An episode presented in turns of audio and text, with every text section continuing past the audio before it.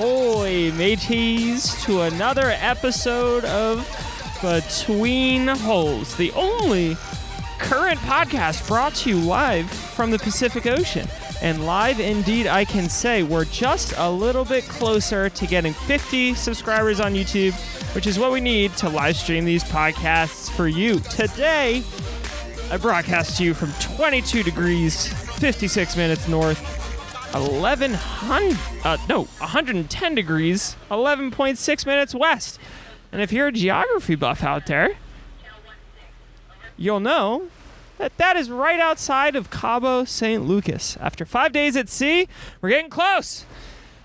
Closer and closer by the day. Headed at a bearing of one hundred eleven degrees right now, going about six knots, calm seas, two to four feet, with a true wind speed gusting up to fifteen, sitting at around ten knots from the northwest.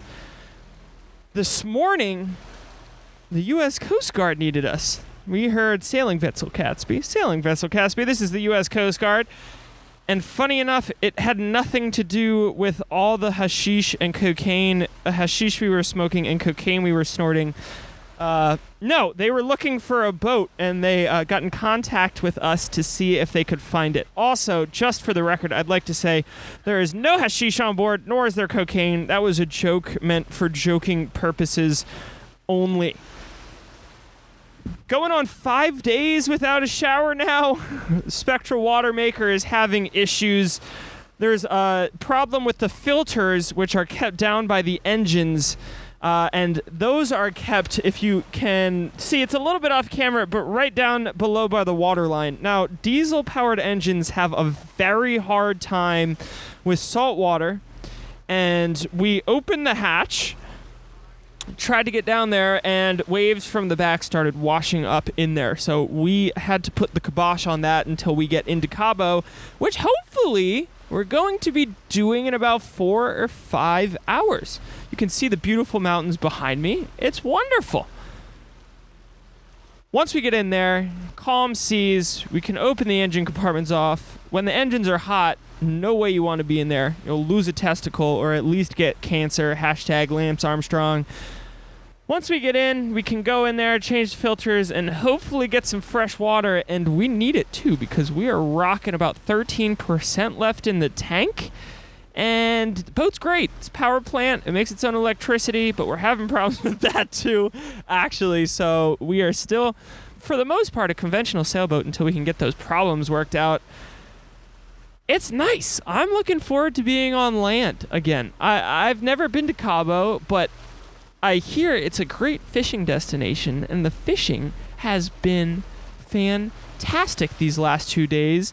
We have caught probably close to seventy pounds of tuna at this point. This morning, just about eight forty-five when I was on my watch, the reel started. Zzz, oh my, it, it, I mean, it usually does that when you get a fish on, but this guy just wouldn't stop. I thought for a second maybe it was a shark, but that was really just my inexperience of fishing talking. It was a big old skipjack tuna, the biggest one we've seen so far, probably about twenty, twenty-five pounds. It took us a good long time to reel that into the boat. Shits are strong.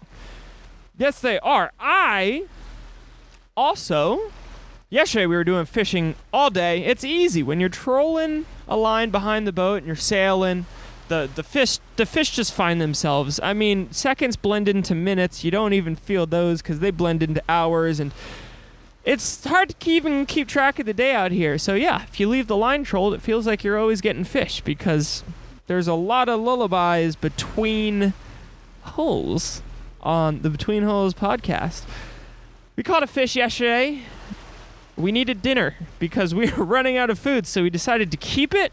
We took it in the boat, and I learned how to fillet, debone, and skin my own cuts of meat. Now, there's a video about this that will be coming up on our YouTube page shortly. I wore the GoPro chesty cam and learned how to fillet the fish. Chris, shot, Chris taught me. He is an expert fisherman. Everything uh, goes well when he does it. Of course, when I did it, I sliced directly through to the belly dumping fish guts all over the deck of the boat. It was a mess. We bleed them out in the water. Okay, so this is how you do uh, a skipjack tuna, or really any fish, as as far as I'm concerned. First step is to catch them. Then you got to reel them in. And then you put a tail rope on them, which uh, I'm not going to get the tail rope right now because there's no fish. But essentially, it's a cinch knot, and you put it around the fish's tail and cinch it way down. Then you take the hook out. And then is the gruesome part where you get out the fishing knife and you just stick it into the gills and slice right across the throat. And you do that on both sides so the fish will bleed out, and you drop them in the water and let them drag behind the boat when you do it. It's pretty gruesome. I feel pretty bad about it, but apparently the fish doesn't taste very good if you don't do that. I don't know if that's a reason necessarily to be inhumane to the fish, but at the same time, all sushi-grade fish has that done to it. So if you've ever eaten sushi before, this is how they're killing your fish. It just feels different when I do it with my own hands. But as I continue this uh, rambling story, it's worth it. Uh, you feel a sense of accomplishment preparing your own protein. And then once it's dead and drained, you take it into the boat. You lie it down on its side, and I don't know how to fillet any other types of fish. I imagine most of them are similar, but to get the loin meat off of a skipjack tuna, you make an incision right behind the fin all the way up to the spine to about halfway down the fish. That's the important part, because if you go too far or too deep, you're going to end up in the belly, and all of its guts are going to pour out. Unfortunately for the fish whose guts I drained, I also drained uh, the fish's uterus. It was so pregnant, and all the little baby eggs got everywhere. I felt... I'm not, I'm not laughing because I, I took pleasure from it. I'm laughing because it made me uncomfortable. And then you draw a line down about the halfway mark where the coloration starts. It, the, the fish is, is, is dark on top and light on the bottom, so you go right to that color line and cut right back to the tail, and then you cut along the spine, and you just rip your loin off just like that. Then it's still going to have some bones in it. It's still going to have the skin off. You have to take that off. That's relatively straightforward if you can get to this point in the process, and then you flip it over. Each fish gives you two loins. The stomach meat is the real fatty and good part of the fish, but unfortunately us humans have fucked that up for everybody, and we polluted our... You know, I, I really shouldn't curse there. It's not necessary. I, this is a cursing podcast. Uh, this is an aside. Whatever. We'll get to it another day. Hold on. Let me write this down. Cursing. Thank you very much for bearing with me as I try and do this... Uh, Learning and Process podcast, the Between Hulls cast. Anyway, with the skipjack tuna, what was I going to say? Yeah, the belly meat. The belly meat is really good, but us humans royally polluted our oceans to the point where there is so much industrial waste everywhere. You have to be aware of mercury when you eat these fish, and most of the mercury is stored in the stomach. With that being said, you can only eat about twelve ounces of tuna a week, skipjack tuna and albacore tuna. If you catch bluefin or yellowtail tuna, that's even less because of the mercury. The higher up the food chain of fish is, and the bigger the fish is, is the general rule of thumb. The fish will have more mercury in that john. So I filleted it. We cut them up into little medallions. Then you rinse them with fresh water, dry them off pat, and we ate it for dinner last night. I was so proud of myself. I caught a fish. I slit its throat. I loined it. I cooked it. Well, actually, technically, Chris cooked it, but I've, I've cooked tuna before, so that, that, that part was okay. We ate it with teriyaki sauce over white rice, and when you eat a meal, you do the whole assembly line on, so to speak. You get double full because you get the satisfaction of the nutrients and the calories, and you get the satisfaction knowing it was a hard day's work. So congratulations to me, only because no one else is here to say it, but I'm pretty sure everybody would if they could. I've been uh, being a little self-introspective recently because I am somebody who wants to entertain for a living. I want to be a talk show host. I want people to want to listen to my voice. And I've been listening back to the first few episodes, and I was getting a little bit bored. And if I'm getting bored of hearing my own self-talk, that must mean that you out there are getting very bored of hearing me talk. It's interesting. I'm trying to be interesting, But I'm also realizing that this is a learned skill that requires practice. So at the same time, it's kind of like, well, I'm twenty-four, and if I want this to be my job, I kind of have to be a professional level good at it. But I'm not yet. So who knows? Maybe by the time we get to Panama, maybe by the time we get to Florida, once I'm off this boat, I have a very limited savings account, and uh, I'm going to try and make it work one way or the other, which is why I'm doing this right now. I'm doing it for the practice. I'm doing it to try and get comfortable talking pretty much to myself, alone, I guess you could say. But uh, this is a learned skill, so, you know, if you have any tips, why don't you leave a comment? You can follow the show on Instagram, at Between Hulls. Send us a D M. We're on YouTube, at Between Hulls. Send us a D M. We have an email account, betweenhulls at gmail dot com. Send us a D M there. I'd give out my phone number, which at this point I don't have any problem doing, but we don't get reception because, once again, the Pacific Ocean. In order to train my voice and become a better podcaster, you must think or ask yourself, hmm, well, what are other people doing that are successful at this? I've been listening to podcasts every single night on my morning watch and on my night watch after I call everybody. That That's the time of day where I usually like to check in to the world. If we have a satellite connection, I can get that FaceTime audio ripping. Shout out Mimi, my little grandma who I call every night.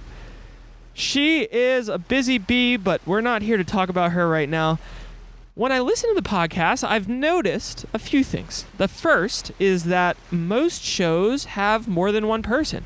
When you do that, it's a lot easier to tell jokes. It's a lot easier to riff off one of another. You can talk about things. As much as I have to say on a topic, if somebody else is here and with me and talking, like they will be in a bit, because you're going to invite some of the crew on next, it's a whole lot easier to talk. No matter how much I have to say on a topic, adding another person adds a, probably like fifty to one hundred percent more of things to say on that topic. It gives me a rest. It gives my brain a char- time to charge and catch up to what we're doing in the conversation. And most podcasts, most popular podcasts, have more than one person on them. Already, I've been talking today for eleven minutes. We're going on twelve minutes. I'm running out of things to say, which is fine. I've also picked up from my podcast and the other podcasts that nine and a half, nine point eight times out of ten, shorter is better. When you run out of things to say, stop rambling, just stop talking. My journey continued past the multiple person podcast because I don't have access to that twenty-four seven on the boat. Everybody loves coming on. Captain Pete has a great time coming on. Chris has worked in radio for longer than I've been alive, so he's a great asset to have, but right now he's off somewhere smoking something somewhere, doing something with somebody, I don't know. Uh, so I don't have him right now. That led me in my journey to find, try and find examples of single person podcasts trying to do things, trying to do shows, produce whole shows just alone. And what I've noticed about them is they have access to a lot of news clips that people have pulled. They have access to a bunch of stories. A lot of the more popular ones seems like they have teams of people uh, preparing material for them to talk about. And the other, I don't have access to any of that, being at sea with a spotty internet connection and very disconnected to the world. But that is something I can get and I can do work on. If I did want to produce a show professionally, I think I would have to spend probably six, seven, eight hours a day preparing for the show. That might only be an hour, two hours with music tops, if that's the kind of thing that I want to do. A lot of these single-person shows don't go on much longer than thirty minutes because how are you supposed to talk about stuff for that long? Unfortunately, uh, this is, I guess, again, trying to be concise. Work with me here. The point that I'm trying to make is a lot of the single-person talk shows out there, too, are very political, and for some reason, they seem to be ultra right-wing, ultra-conservative. Think of Ben Shapiro. Think of Matt Walsh. Think of a bunch of the other bigoted podcast hosts out there who, to be fair, There, I guess, present logical arguments, but I think that the fundamental logic they're basing those arguments on is flawed, and that's why I disagree with them. Whatever, it seems to be that there's a huge market for that. Unfortunately, or maybe fortunately, depending on your viewpoint, I'm not really interested in doing that. That's not really my cup of tea. So it has been interesting every night listening to these far-right political talk shows in the dead of night with nothing but ocean sounds around me. I I honestly, I shut the door back to the boat because I don't want any of the other crew to know what I'm doing. But the reason I'm listening to them isn't for the content. It's to hear the cadence of their voice as they speak. It's to hear the ups and downs. It's to hear where they take their pauses, where they enunciate things, why they get so excited and talk fast when they're trying to make a really good point. And then they kind of back off. Let you think about it for a second. I was listening to this uh, chick. What's her name? Stacy something? Cecilia? I don't know. I, I, I also really don't need to give her too much publicity. She was going on this diatribe about how horrible it is that transgendered people exist, and it was it was pretty hard to listen to, but I, I noticed a few things in her speech patterns, and over the course of the next couple episodes, I might focus on one individual podcaster and try and, you know, incorporate their speech patterns, their cadence into what I'm doing, as I'm trying to do today. I hope it's being interesting. Anyway, enough of that. You're done hearing about me. Live, if you listen to the podcast live, we are able to do this awesome feature called the Song of the Day. Unfortunately, due to copyright issues, I'm going to have to cut it out of the final podcast, and I'm going to have to cut it out of the YouTube overlay. Today's Song of the Day, a brand new segment on the Between Hulls morning show, Mister Hurry Up and Come by Black Am I. This is a jammer. So if you're following us live today, sit back and relax. There's nothing to do but look out at the ocean and enjoy life. Welcome to the Between Hulls podcast, baby. This is Mister Hurry Up and Come. Whoa, that was Mister Hurry Up and Come by Black Am I. That just puts me in a good mood. And if you want to hear it, you should go and listen to it on your own, because I cannot help you. I, I do not have music licenses. I do not have a commercial music license. They are very expensive, and uh, quite frankly, I don't even know how to get one. That's the other thing about doing a solo show. All of my favorite D Js that I've worked under, worked with, aspired to be, have all had those. So when they have a breaker, they want to stop talking, they can just play a song. I can't do that. Anyway, all of the crew seems just about busy today, so that's just about going to do it for us today on the Between Hulls podcast. We'll check in from Cabo tomorrow. Until then, try and kill your motor. Try and stay breezy. Robbie, out. Peace!